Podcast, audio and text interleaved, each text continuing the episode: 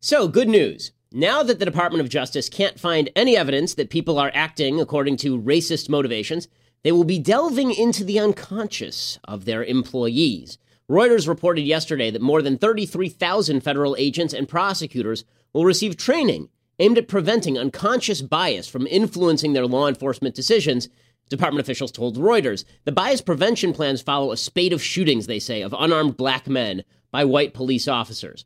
Of course, there's no evidence that such shootings were driven by race. In fact, as Professor Peter Moskos of John Jay College found just a few months ago, white suspects in violent confrontations with the cops are more likely to be shot by police than black suspects. But implicit bias, that's the new left wing buzzword. So, what is implicit bias? Well, it's bias you didn't know you had. It's unconscious bias. Now, usually leftists like to try out studies that suggest that white people and black people both respond more quickly to word association, picture association matching criminal words with black faces. These are known as implicit association tests. Your friends probably send them to you on the internet and tell you to take them, and look, you're a racist. But those studies are not particularly reliable. They have a pretty small sample size, and they find no significant correlation between implicit bias, the stuff the DOJ cares about, and actual behavior in the real world. Texas A&M psychologist Professor Hart Blanton, he points out that scores on the implicit association test particularly exceeding supposed bias cutoff scores, mean pretty much nothing. He says there's not a single study, not one,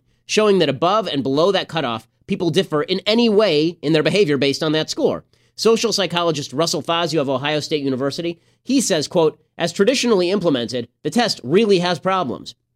Even advocates of the IAT, such as the creator of it, Professor Anthony Greenwald, admit that implicit association test findings are simply not appropriate for settings like courtrooms. In fact, at least one major study has found that, quote, being alerted to potential bias and limited response control through a direct personal experience such as that provided by the IAT can lead to worse rather than better behavioral regulation.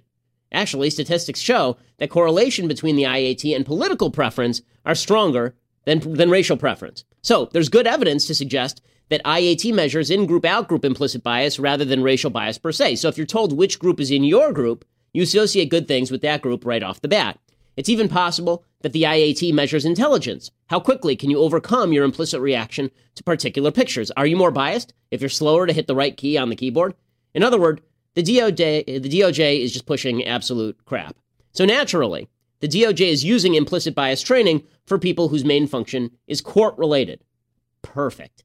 This isn't science. It's an attempt to cram down a vision of the world based on non evidence on employees of the federal government. What's more, it's unfalsifiable, which is the test of scientific tests, right? If you can't falsify something, it's not scientific. This is unfalsifiable. If crime statistics continue to be insufficiently satisfying to the left, they always claim that implicit bias hasn't been alleviated enough. We need more training. Back to the training camps with you.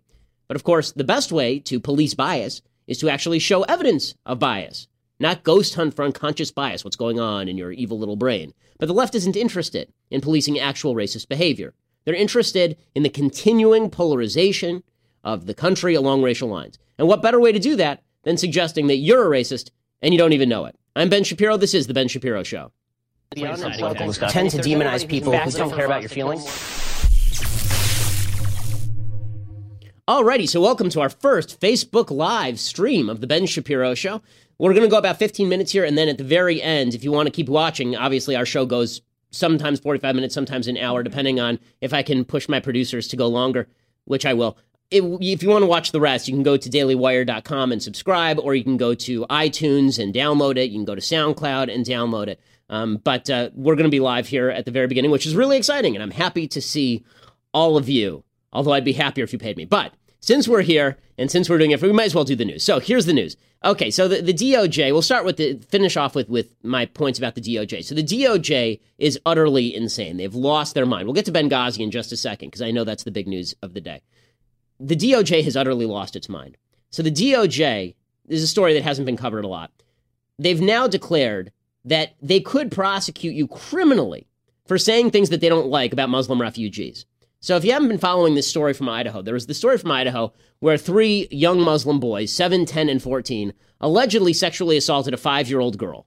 Okay, the reports say that the seven year old sexually touched her and then peed on her. This is what the reports say. And the, the other two boys videotaped it.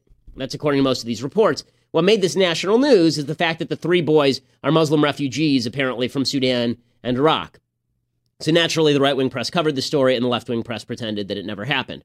Well, the Obama Department of Justice U.S. Attorney Wendy Olson in Idaho, the federal prosecutor, she just issued this statement, and this demonstrates fully how tyrannical the left is. She said this quote, the spread of false information or inflammatory or threatening statements about the perpetrators or the crime itself reduces public safety and may violate federal law. We have seen time and, time and again that the spread of falsehoods about refugees divides our communities. Okay, did you get that? She's saying that the spread of false information or inflammatory statements that may trigger federal prosecution. Okay, not threatening these people, but just saying that you don't like Muslim immigration to the United States, Muslim refugees not being vetted properly, you know, being very specific even. Not even Trump style, you know, overbroad stuff. Even if you just say Muslim refugees have to be better vetted before they come into the United States generally, even if you want to let them in, even that sort of stuff could be violative of federal law. This is what she's saying. If you think the left cares about free speech, you are out of your mind. Eugene Volokh at the Washington Post, who's a libertarian, he says the federal prosecutor surely knows how to speak carefully and precisely about what very limited sorts of speech she can prosecute, but she chose to equally threaten federal prosecution not just for punishable true threats, but also for an unspecified range of inflammatory statements. Right? So the, the, the Obama administration doesn't care about the First Amendment. They don't care about, about actual law enforcement. Everything for the Obama administration is a tool of power. That's all they care about. All they care about is cramming their vision of the universe down on you. That's all they want in life. It's why the left is so dangerous. All the left cares about is their perception of the world being enforced by law. And that perception has to be enforced at the point of gun, because in the end, that's what they're talking about. So the DOJ will force its own people into retraining camps, essentially, in order to make sure that they are not implicitly biased. And how do we know when that's been solved? When they stop arresting black people, of course, because that's how you can tell the system is racist. Because we arrest too many black people, is the idea. So once we arrest less black people, then presumably we won't be implicitly biased anymore. Never mind, the reason so many black people are being arrested is because so many black people are committing crimes. Same thing here. Instead of focusing in on the threat of unvetted Muslim refugees coming into the country, they're saying if you talk about it and we don't like how you talk about it, we'll come after you. And remember, Loretta Lynch said something very similar to this just a few months back. Just a few months ago, Loretta Lynch said that she would be interested in prosecuting people for anti Islamic speech, basically. She had to backtrack on that because it was too controversial, but that is where the left stands. That's what the left believes. So there's so much news to get to. I want to start today with a little bit of fallout from the abortion decision by the Supreme Court yesterday. So, yesterday, the Supreme Court comes down with this abortion decision, which we discussed at length legally here on the Ben Shapiro show. But the most controversial thing that happened yesterday with regard to this abortion decision came courtesy of legitimately the least funny human being on planet Earth.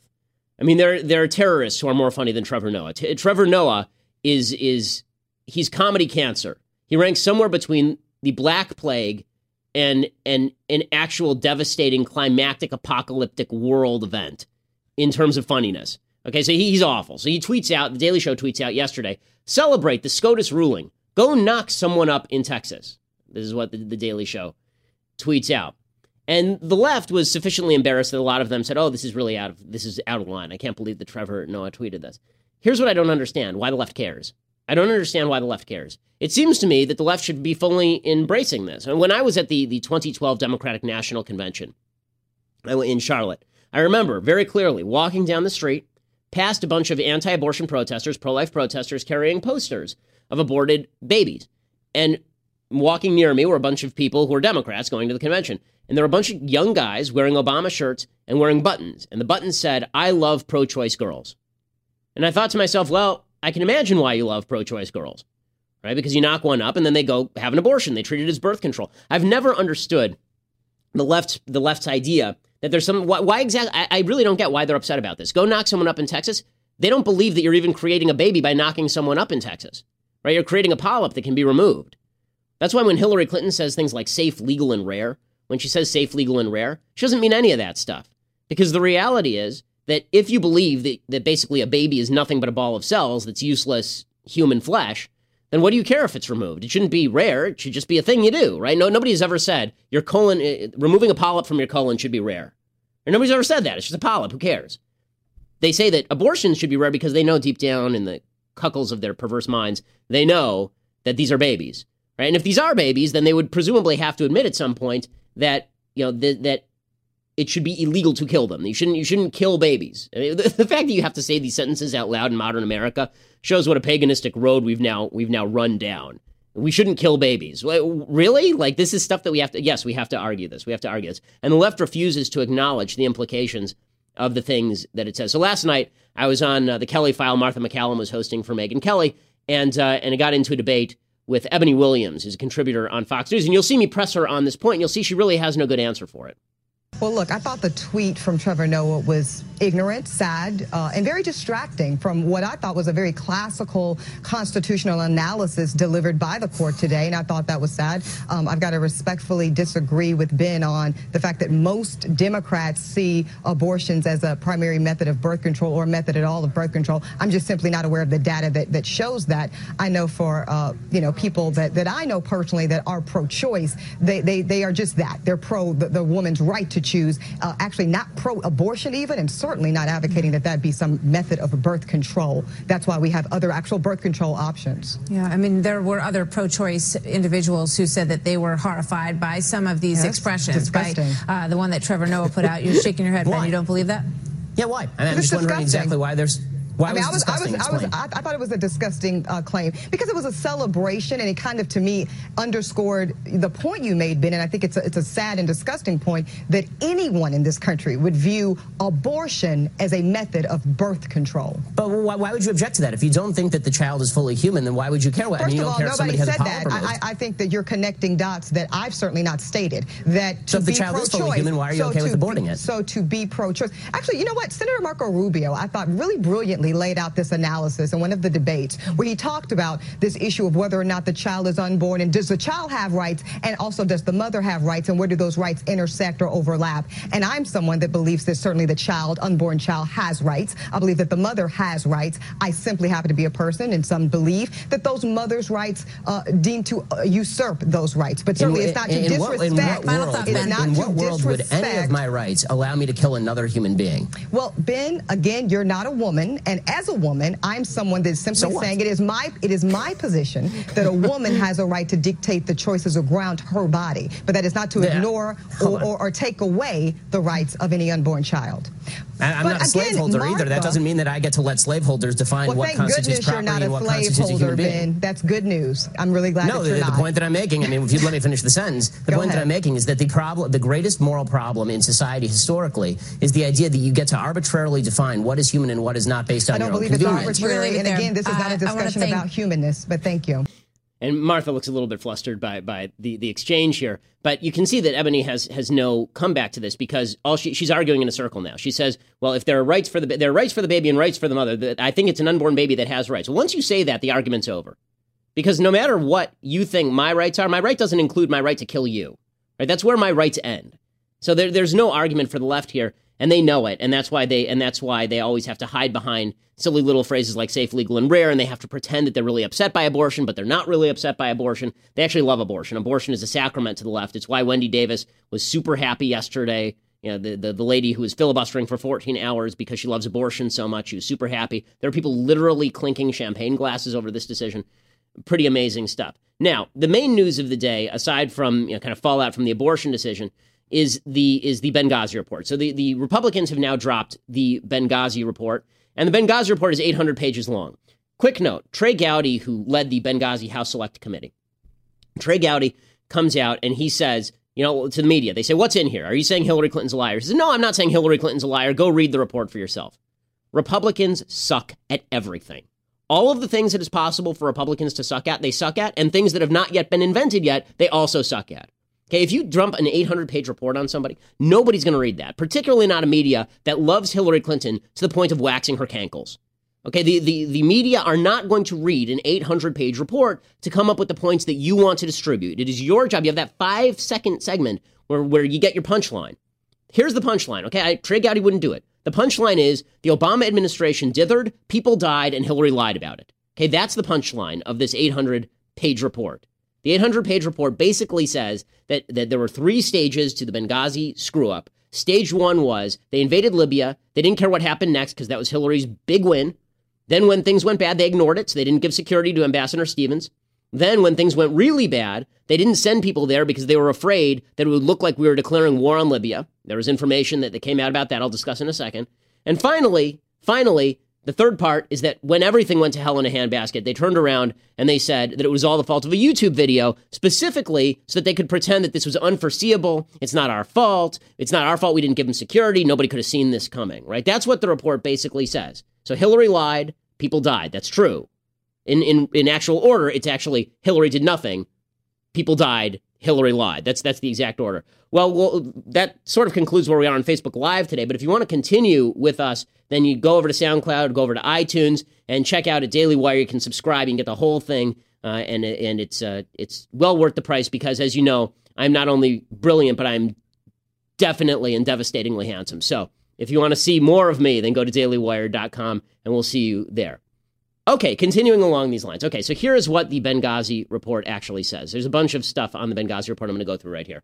There, there are basically 11 major points in the Benghazi report. It's 800 pages long. So if 11 sounds like a lot of points, that's only because I've distilled 800 pages down to 11 points for you for, for user ease. So here we go. Number one, the Obama administration repeatedly rejected additional security requests for Ambassador Chris Stevens. Hundreds of times he was asking for additional security. Hundreds of times he was rejected, some of them in Hillary Clinton's name. Okay, number two, even though President Obama and the Secretary of Defense, Leon Panetta, supposedly ordered military assets to deploy to Libya during the attack to help people, that never happened for eight hours. Nobody did anything. Right? So they said, go, go help, and nobody helped. What happened? Where did that screw up occur? Well, it'd be nice if the Obama administration would answer questions, but they won't, as we'll see. Number three, as the attack unfolded, while it was happening, while it was happening, the Obama administration had a meeting. And at this meeting, they focused. Half their questions were about what narrative we're going to push to the public. Half of them.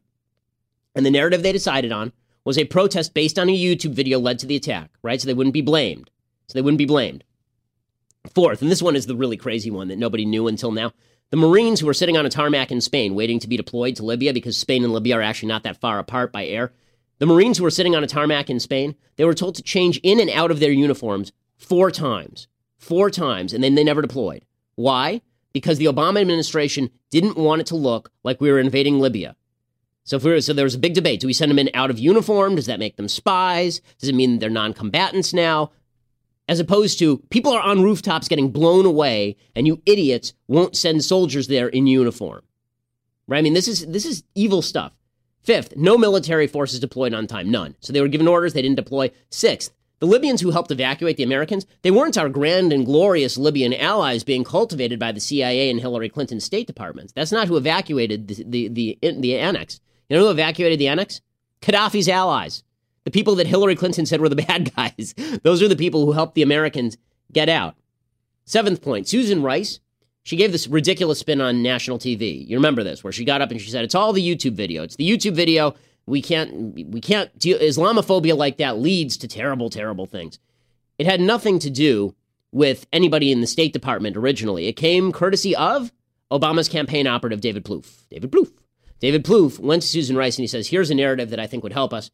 Let's run with that. Eighth point. Even the State Department employees who watched this thought that this was crazy. They watched this on TV and they testified before Congress.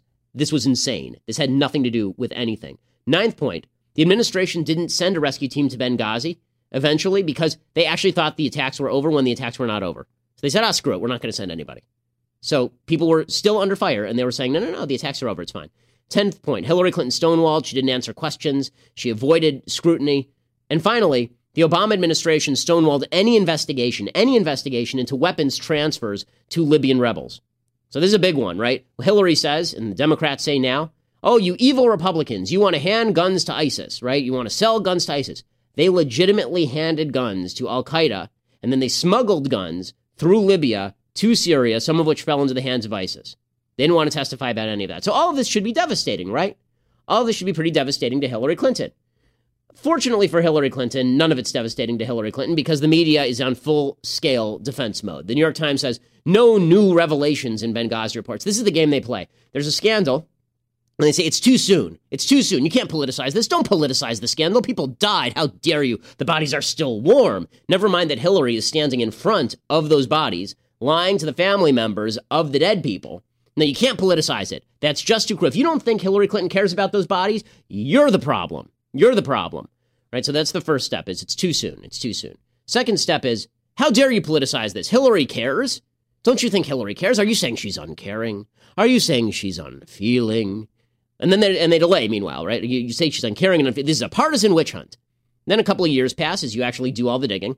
And then you say, as as Tommy Vietor said, one of Hillary's spokespeople, said, "Well, it's been two years. I guess it's old news now. It's old news. We can't. There's nothing to talk about here. It's old news." And then finally, you issue your 800 page report, and they say, "There's nothing new here. We knew all this stuff two years ago." It's very frustrating. I mean, you're being gaslit by by the Obama administration and by the media, and all of this is to protect Hillary Clinton. So anybody who believed that the media had been destroyed by the Republicans and by the new media, they're missing the point. Most Americans think Benghazi is a non issue because the media have spent the last several years, and this happened in 2012, they've spent the last four years telling people that this means nothing, that Hillary didn't do anything wrong, that she was a great hero of the situation, that even though she went home and went to bed, she didn't make any mistakes, that even though Obama didn't go to his security briefing the next morning, he didn't go, there's a piece of news in this report, he didn't go to his security briefing the next morning. Where'd he go? He went to Vegas to party with Beyonce.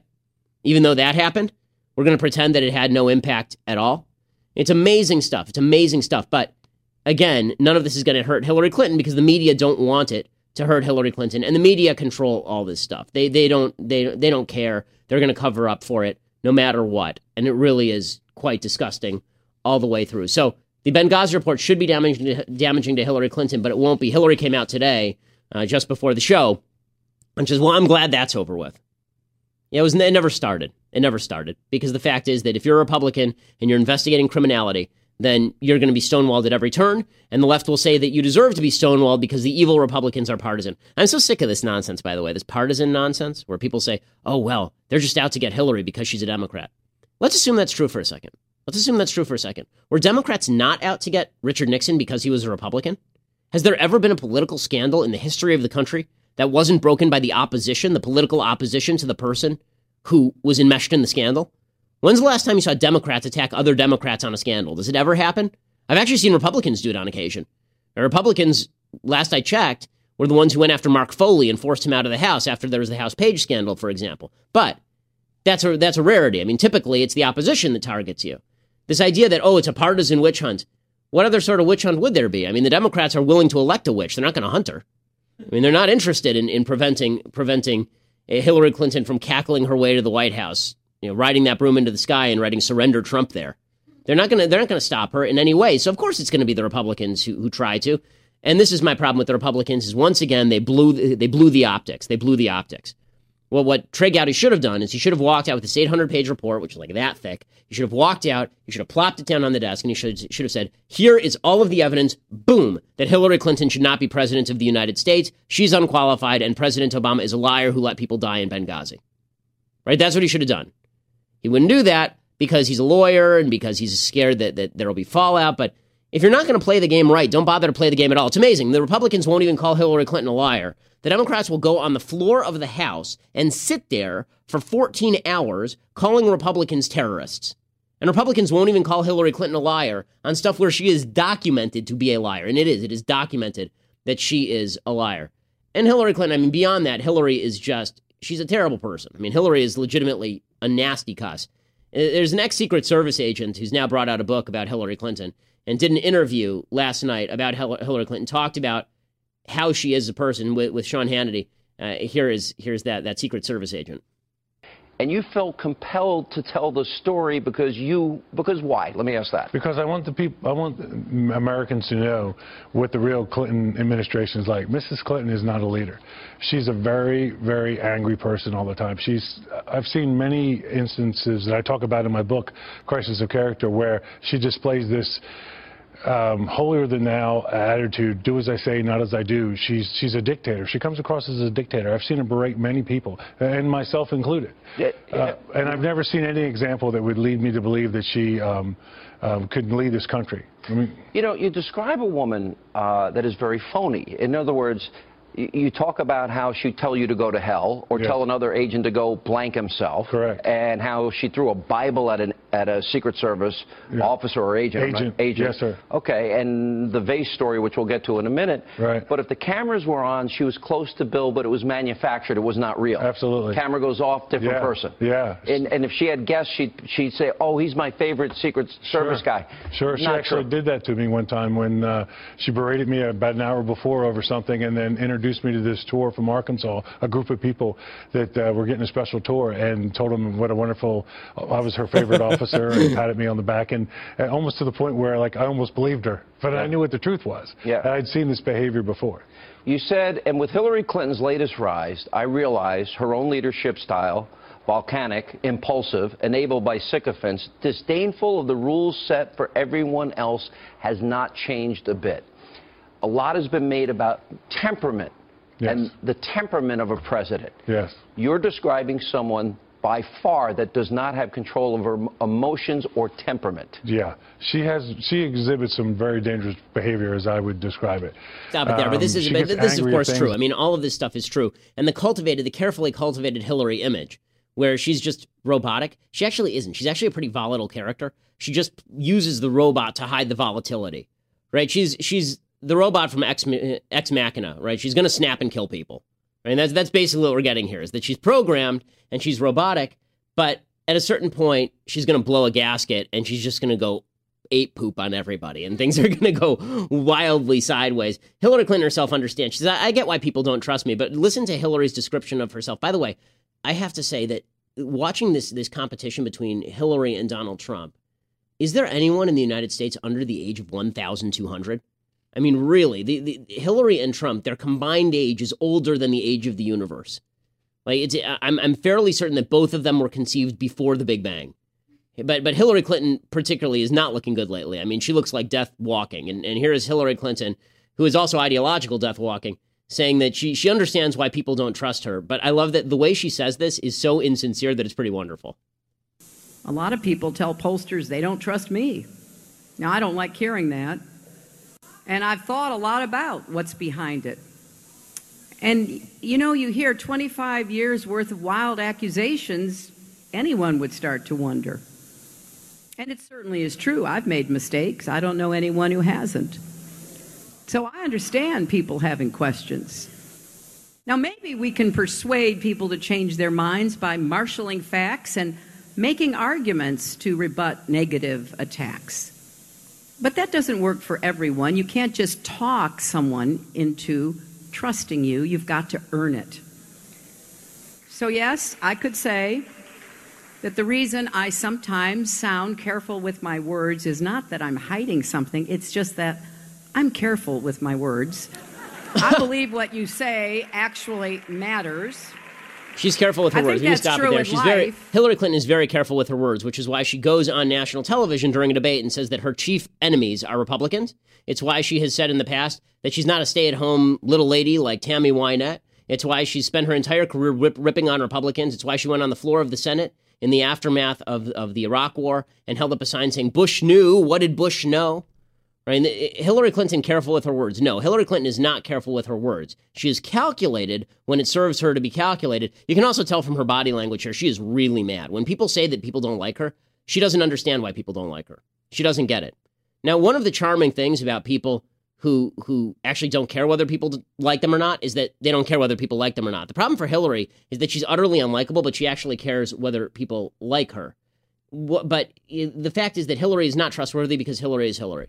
Hillary has proved to us that she is not trustworthy. Benghazi is just the tip of the iceberg. She's the only first lady in American history fingerprinted by the FBI. And people always say, again, it's this whole same game for the Democrats. There's a scandal. They say it's too soon. They say, How dare you question my sensitivity? And then they say it's too late, right? That's the process. So, Hillary, now you'll say, Well, you know, she was the first and only first lady ever fingerprinted by the FBI. She's been corrupt for 30 years. Well, that's old news. Well, that's old news. Well, you weren't saying it was old news when Mitt Romney cut a gay kid's hair in like 1932. Then you were saying it was that that was perfectly fresh, but it's old news that Hillary Clinton has been lying consistently and has never stopped lying all the way through. And Hillary's allowed to get away with this by the media. And, and it's amazing what the media will do to defend Democrats, not just Hillary over Benghazi, but let's take, for example, Elizabeth Warren. So Elizabeth Warren is Hillary's new best friend. They're, they're new besties. And I think it's worthwhile reminding people that Elizabeth Warren hates Hillary Clinton. Like, if she could strangle Hillary and get away with it, she would do it. Or more appropriately, if she could tomahawk Hillary and get away with it, she would do it. This is a flashback to Elizabeth Warren talking about Hillary Clinton in 2004 when she had some weird Amish hair going on. And here's Elizabeth Warren. Actually, the, when I when I knew Elizabeth Warren, this was what her hair looked like. When I knew her at Harvard Law School, she used to wear her hair like this, and then she decided it wasn't senatorial enough, maybe or something. But uh, or yeah, I mean, she, she it was not culturally sensitive to have this hair, maybe. But she she here's what she had to say about Hillary Clinton back in 2004. This is what she actually thinks of Hillary. One of the first bills that came up after she was Senator Clinton was the bankruptcy bill. Uh, this is a bill that's like a vampire. It will not die, right? There's a lot of money behind it. And the it bill just, her husband had vetoed. Her husband had vetoed it very much at her urging. And? She voted in favor of it. Why? As Senator Clinton, the pressures are very different. It's a well financed industry. Uh, you know, a lot of people don't realize that the industry that gave the most money to Washington over the past few years was not the oil industry, was not pharmaceuticals. It was consumer credit products. Those are the people, the credit card companies have been giving money and they're, they have influence. And Mrs. Clinton was one of them as senator. She, she has taken money from the groups, and more to the point, she worries about them as a constituency. So, what does this mean, though, to these people, these millions of people out there whom the politicians uh, cavort in front of as favoring the middle class and then are beholden to the powerful interests that undermine the middle class. What does it say about politics today? You know, this is the scary part about democracy today. It's we're talking again about the impact of money. Okay, so we can stop it here, but you can see she thinks Hillary is a corrupt old bat. Right? She thinks that Hillary was bought off by Wall Street. And this is what she has said. I mean, she when I was at Harvard Law School, she was apparently saying things like this. So this is nothing new, it's nothing old. She's always been saying this. Now, here's Elizabeth Warren, who's being bought off basically by the Clinton campaign, right? Who's out there stumping for Hillary Clinton. So, yesterday, she was out there stumping with Hillary Clinton and ripping on Donald Trump and talking about how, how Trump is going to crush the middle class into dirt. And, and she, she and Hillary coordinated outfits. So they're wearing the exact same color. Uh, they, are twinsies, and it's, they, they, it's really cute. They go to tea parties together, and they, they go on the slip and slide, and, and they have water balloon fights uh, and then they go and they and they dry off like raisins. So here is here is Elizabeth Warren talking about how Donald Trump is going to crush you into the dirt. The same stuff she was saying about Hillary like 10 years ago. When Donald Trump says he'll make America great, he means make it even greater for rich guys just like Donald Trump.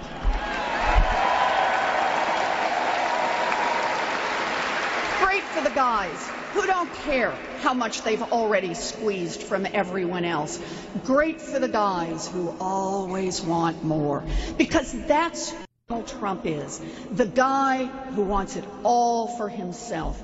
And watch out, because he will crush you into the dirt to get whatever he wants. That's who he is. So she no like Trump peep. So she she the reason I keep making fun of her uh, over her Native American ancestry is because she has none. So the, the the the reason that I keep saying this is because when she says things like Trump is crushing you into the dirt and he's doing it for his own benefit, let's explore the history of Elizabeth Warren for just a second, shall we?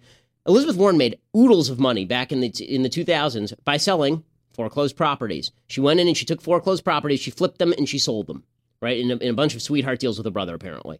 Elizabeth Warren also claimed the way she got her job at Harvard Law, if you look at this and you say, she doesn't seem like the brightest egg. She doesn't seem like she's some sort of genius or anything. Like, what, what is she what is she doing teaching at Harvard Law? The answer is they were looking for a, a non-pale face professor.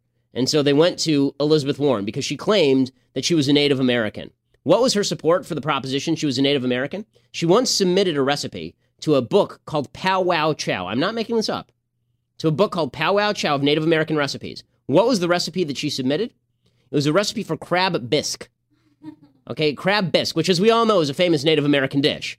We know that, that the, the, the Sioux of, of, and the Cherokee, who are in Oklahoma, where she's from, that the, the, Cherokee Nation in, in Oklahoma, that they loved the they loved chasing down with their spears the crabs on the open plains. The crab bisque is really the, the traditional recipe. So she said, "Oh well, I submitted a recipe to Pow Wow Chow. Doesn't that make me Native American?" No, darling, it doesn't. And then she said, well, you know, I, I, I used to walk through my family house and, And my mother would tell me, she, she always does this kind of soft spoken voice. I hate it when everyone does this, by the way. Cruz did it. I hated it. I hate it when Trump doesn't do it. He just kind of yells at you, which I prefer. Hillary tries to do it and fails because Hillary's Hillary's one on the volume level is still a 10. It's like when your dad is talking to you on the phone and he doesn't understand. He's like 60 and he doesn't understand there's a microphone in the phone. So he thinks that if he just yells into the phone, that somehow the, the connection's going to get better. That's Hillary all the time. So she doesn't have this kind of modulating in, in her voice. Elizabeth Warren goes very soft. So she's, she's talking about, yeah, I used to walk through my family home. And when I'd walk to my family home, my mother, she'd point up to the pictures on the wall and she'd point out, look at all the high cheekbones. That's not racist. That's not racist. So she was a Native American because she has high cheekbones. Mm-hmm. By the way, the reason this matters is not just because it's ridiculous, but because she actually took advantage of a fake racial status in order to presumably edge aside other racial minorities for that Harvard Law gig. So talk about crushing people into the dust for your own personal ambition. That's Elizabeth Warren. Elizabeth Warren, though, continues along these lines. Now, the Elizabeth Warren who's totally at odds with Hillary Clinton. Now she's totally for Hillary Clinton. She's got the crazy Jennifer Granholm robot arms going. You'll see it in just one second. It's like she's lost control of her arms, and uh, and it, it, looks like she's going to spin around and smack Hillary in the face, which should actually be kind of funny. But it didn't happen. But here, here is Elizabeth Warren. Hillary Clinton believes that racism, hatred, injustice, and bigotry have no place in our country. She fights for us. She fights for us, and we will fight for Hillary Clinton. She fights for us. Please join me in welcoming to the stage our next president. Crazy arms. Ah, the crazy arms. Then hit Hillary, you also do the crazy arms. Field goal. Oh, crazy arms for everybody. Woo! Crazy arms. The right to bear our crazy arms. Yeah! Hey, it's the Blue Woman group with the crazy arms. And everybody's got crazy arms now. Woo! Okay, so crazy arms for everybody, and they're all clapping for each other.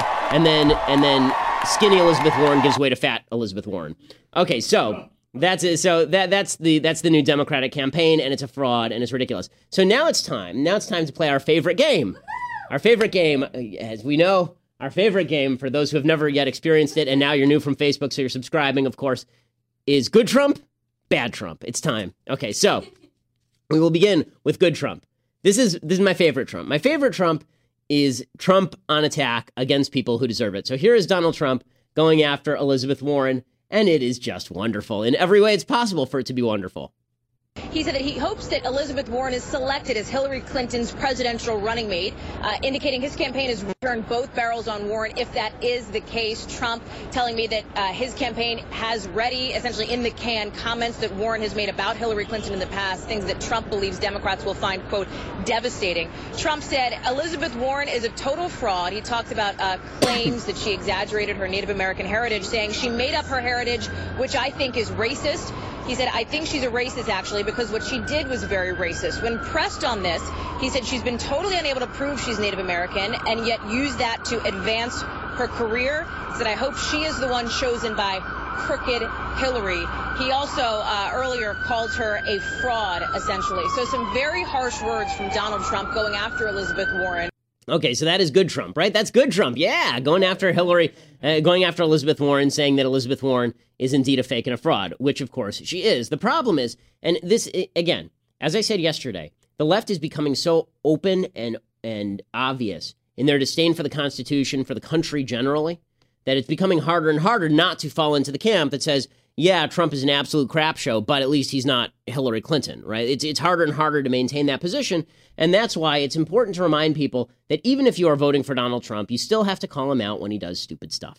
It's still important to be honest. I don't think that honesty takes a back seat to shilling for any candidate. And that particularly includes a career Democrat who gave money to Hillary Clinton. So, Donald Trump, now it's time, unfortunately, for bad Trump. So, bad Trump, yeah, sad Trump. So, bad, bad Trump is Trump trotted out his spokeswoman, Katrina Pearson, who has one of the more difficult jobs in American politics, namely explaining away every position that Donald Trump takes because whatever position you like from Donald Trump, don't worry, he'll have a different one in 30 seconds. Conversely, if you hate his positions now, wait a week because it, it, it may change, right? Uh, he's a magic eight ball of positions. So, so Donald Trump's spokeswoman, Katrina Pearson, she's trying to walk back now Trump's ban on Muslim immigration, and here's what it sounds like. So there's no religious part to this. If you're Um, and you can be vetted. It's not a problem. You can come into the country, is what you're saying. Well, even in his initial uh, statement, when he said, until our politicians can figure out what's going on, that's exactly what that means. But our politicians have told us we cannot vet these people coming across the border right now, and we're bringing them in by the tens of thousands. There is a problem and a disconnect between the politicians and the people of this country. So Christians, now, how would that work? I mean, what is what is the religious aspect here? If they're if they're Christian and they can't necessarily be vetted, then that's a problem too, is what you're saying. What I'm saying is, if you are coming into this country and you cannot be vetted, then you should not be allowed in until you can be vetted. Uh, this is not rocket science. This is a man who wants to protect the homeland, unlike what we see with Barack Obama and Hillary Clinton for 15 years have allowed our borders to be wide open, pay, using taxpayers' dollars to bring in refugees and others into this country, creating homegrown terrorism. That has to stop. Okay, so She's not my position. Congratulations, you've arrived, Katrina. Congratulations, Trump campaign. You've now arrived at my position, which is that if you are from a heavily Muslim country in which we cannot vet you, then you have to be given extraordinary screening, or we can't let people from those countries in if we can't vet you at all. And even if you're a Muslim from France, for example, then if we know nothing else about you other than that you're a Muslim and you regularly go to mosque, then you should get more screening than the Swedish grandmother who's a Presbyterian. Right? That's that was my position all along. So welcome to my position, but it just demonstrates that the Trump campaign will flip positions on a dime. Now, the way for Trump to drive people like me into his camp, you know, never Trumpers, and there, there, there are fewer and fewer of us. So it's not, we're not a huge group. You know, the people who are never Trump people. The way to drive people like me into your camp is by saying, we want you to come. We understand you have qualms. We understand you have problems, but Hillary Clinton is the worst, right? Just keep saying that over and over. Hillary Clinton is the worst because I believe that. I agree with you. If you just keep saying Hillary Clinton is the worst, ignore our guy, Hillary Clinton is the worst, and you don't try to convince me Trump is great, and you don't try to lie to me about how wonderful Trump is, then you can actually bring people in, right? It makes the draw strong because the fact is that again, the lesser of two evils argument is a valid argument. I don't think that it's a dispositive argument. But my entire argument against voting for Trump has been conservatives are shifting their principles to accommodate Trump. They're dumping over their principles in search of victory, and they will get neither victory nor principle. Right? This has been my problem all along. So if Trump spends the next six months, you know, repudiating all the stupid crap that he said in the past about Mexican judges, and he keeps himself from saying new stupid crap about Mex- Mexican judges and the disabled and all this kind of stuff. And all he does is attack Hillary Clinton. And then he says to people like me, we want you on the train. We don't have to agree on everything. We want you on the train to stop Hillary Clinton. That is a pitch that is going to draw a lot of people. It's, it's an actual pitch that theoretically could work if Trump had any discipline. Unfortunately, that's not the line that, that the Trump campaign is following. The new line the Trump campaign is following, they have this, this sort of bizarre schizophrenic view of people who are not backing them on the right. And that is, it's your fault we're losing, and also we don't need you at all right? This is their schizophrenic view. It's your fault. You keep coming after us. You're bothering us. And also, get out. So here's Mike Huckabee, who sacrificed all principles in favor of 30 donuts long ago. And, and Mike Huckabee uh, says to, to people like George Will, who's been a Republican his entire career, he says to people like me, if you if you want to if you want to leave over Trump, fine, get out, get out. Says the man who blew up the budget in Arkansas uh, and and has sold out Christian principles in favor of a twice divorced guy who brags about committing adultery with other men's wives. Here's Mike Huckabee, that pillar of principle. Your reaction to George Will leaving the party because of Trump? By George, good good riddance. Look, if if he will not uh, stay with our party and the nominee that the people have nominated with the greatest level of votes in the history of the party, and I wrote this on Breitbart. I wish people would go and read my column. It is go blistering. There. But my feeling about George Will is if he wants Hillary Clinton uh, to be president, and if he's willing to go vote for her as he said he would, then he is not a Republican, and he needs to just be honest. And and frankly, if uh, if if he's one of these guys, it's my way or no way, then goodbye. Senator so, Ben Sasse so too. Yes, absolutely. I'm frustrated because, look, we have a party, we have an election, not a selection. It's not a backroom bunch of good old boys who get to make the decision. We respect the voters. Brian, look at this from an obvious standpoint. Donald okay. Trump was not my first choice to be the nominee. You were. I was. But once I got defeated, did I go around and say, well, fine, if I can't be the nominee, I'll just quit the party. I, I just won't be a part no, of anything. Okay, anymore. let's stop right there. No, no effectively, what Mike said, Huckabee did what Mike Huckabee did effectively, just remind you, is he went over to Donald Trump, a man who agrees with virtually none of his principles, over Ted Cruz, a guy who supposedly agrees with most of his principles, out of solely, and I know this for a fact, personal pique at Ted Cruz, out of personal anger at Ted Cruz. So don't tell me about principle, Mike, but he's not the only one. Bill O'Reilly, yesterday, he was, he was on TV and he's, and he's claiming, does anyone even care about George Will leaving? Like, who cares if he leaves? Yeah, well, he's asking Brit Hume this question. Okay, so George Will, uh, your friend, uh, you're on Fox News Sunday with him.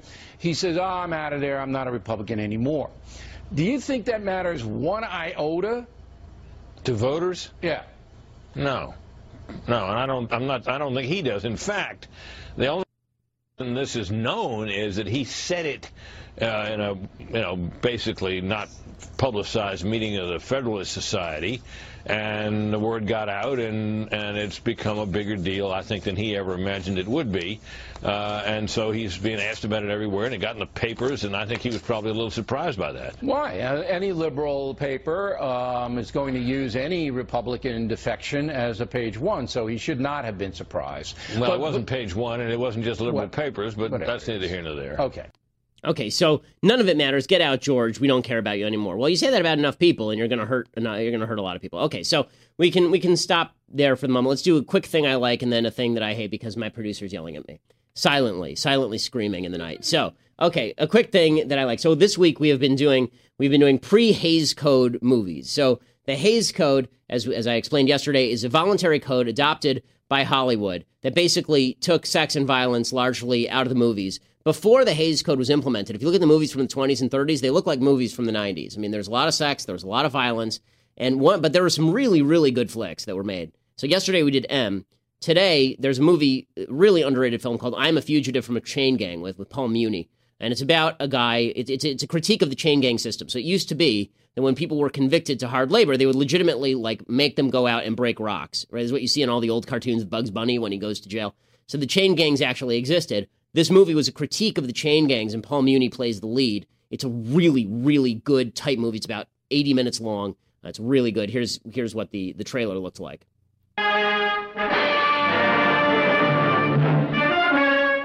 James Allen escapes again from prison chain gang. Here he is, the man who preferred death to the tortures of the chain gang. His was the most sensational escape in chain gang history. Crawling through the thick brush, bloodhounds at his heels, hiding in swamps, he outwitted his pursuers at every turn. This man has lived a thousand lives in one. A hunted thing on earth. As you'll see his complete life story in "I Am a Fugitive from a Chain Gang." So it's not the best title, film, but it's a, but it's a really really good film. It was nominated for Best Picture, and the final scene is really chilling. It's it's it's a great great movie. You can go and check that out. Okay, another quick thing that I like. So I, I'm never in favor of the government because the government stinks at everything. But here's one thing that they're good at. They made a funny video. Good for them. So the Los Angeles city government made a video called Safetyville. Safetyville is a very dangerous place for stick figures. So what you're about to see is is stick figures violating safety rules and bad things happen to them. Here is a here is an example. It's a beautiful day in Safetyville, and Jose is on his way to a job interview. It's his LA. tie is straight, his teeth are brushed, and his hair is looking fabulous. Jose is all set to make a strong impression. Uh oh. It looks like Jose's career took a different path. Always stop before the limit line at train crossings. Yep. Safety begins with you. So the good news is that you remember not to do that anymore. also, stick figures being dismembered is sort of funny. So I'm just in favor of that as a, as a general rule.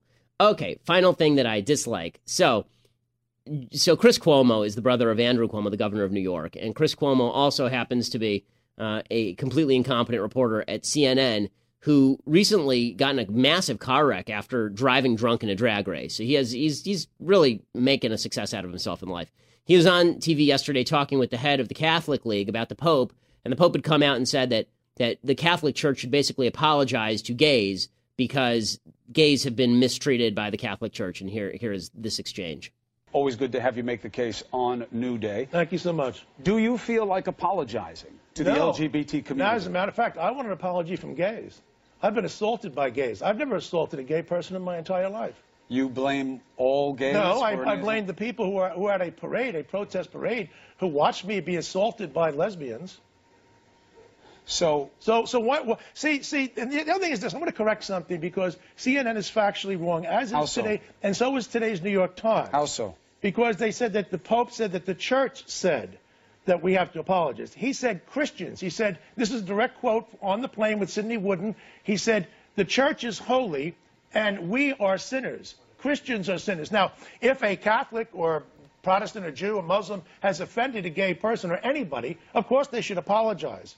But you, the idea of, of, a blanket apology because you're a member of some demographic group, I mean, I don't know, what, what church teaching is it that you have a problem with that maybe the church should apologize for? Well, one, it's refreshing to hear you refer to LGBT as a demographic group. Often you only see gays as their behavior, as if it wasn't who they are, it's what they do. But just to be accurate, I believe that the church not only should apologize, like that Marxist cardinal said, and then he laughs, and not only should apologize to this person who is gay, whom it has offended, but has to apologize to the poor, to exploited women, to ex- children exploited for labor. It has to ask forgiveness for having blessed many weapons. Okay, so we can stop it here.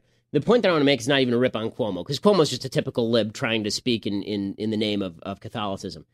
This pope has done more grave damage to the cause of, of decent religion than any pope in my lifetime. Right? We had two really good popes in a row. We had Pope John Paul II, and then we had Pope Benedict, and both of them actually stood up for, for basic standards.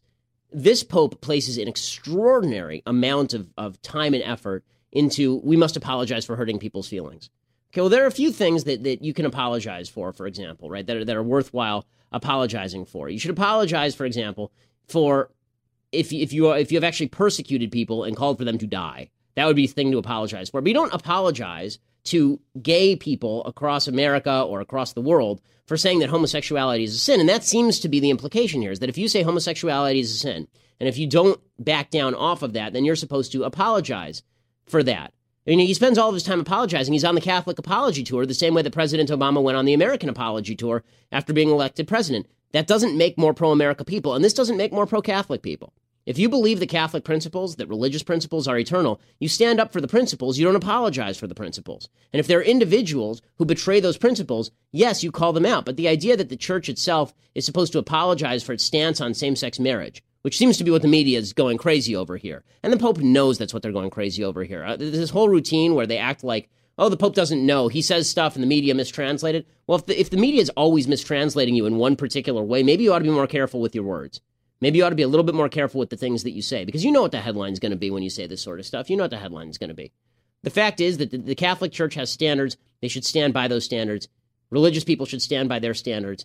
There's no need to apologize for your standards. Nobody should be mistreated by anybody else. And mistreatment is mistreatment. But if the idea is that, that the Catholic Church has to apologize for taking a moral stance on homosexuality, that's a completely different thing. But that seems to be what the media really is, is talking about here, is that they're linking now the Catholic Church's moral stance with mistreatment of gays. And that's unacceptable, and it's and it's unacceptable for the Pope to greenlight that, even unintentionally. Okay, well, we'll be back tomorrow. President, not President, Donald Trump is making a speech right now about economics in which he's talking about how tariffs are wonderful trade policy. We'll talk about bad Trump because that is very bad Trump. We'll talk about that tomorrow, and we'll get to the latest in the continuing escapades of Hillary Clinton in Oz. I'm Ben Shapiro. This is the Ben Shapiro Show.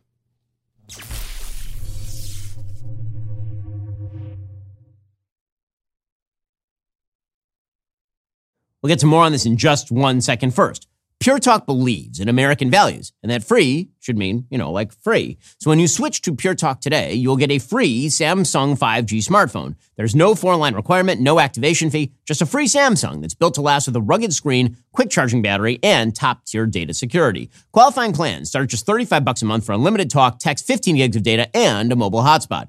Pure Talk gives you phenomenal coverage on America's most dependable 5G network. It's the same coverage you know and love, but for half the price of the other guys. The average family saves almost $1,000 a year. So, I challenge you to choose a company that actually doesn't hate your guts and shares your values. Let Pure Talk's expert U.S. customer service team help you make the switch today. Go to puretalk.com slash Shapiro to claim your eligibility for your free brand new Samsung 5G smartphone and start saving on wireless today. Again, go to puretalk.com slash Shapiro to switch to my cell phone company. I've been using them for years. They're fantastic. You'll love them as well. Go to puretalk.com slash Shapiro and claim your eligibility on that free brand new Samsung 5G smartphone. Start saving.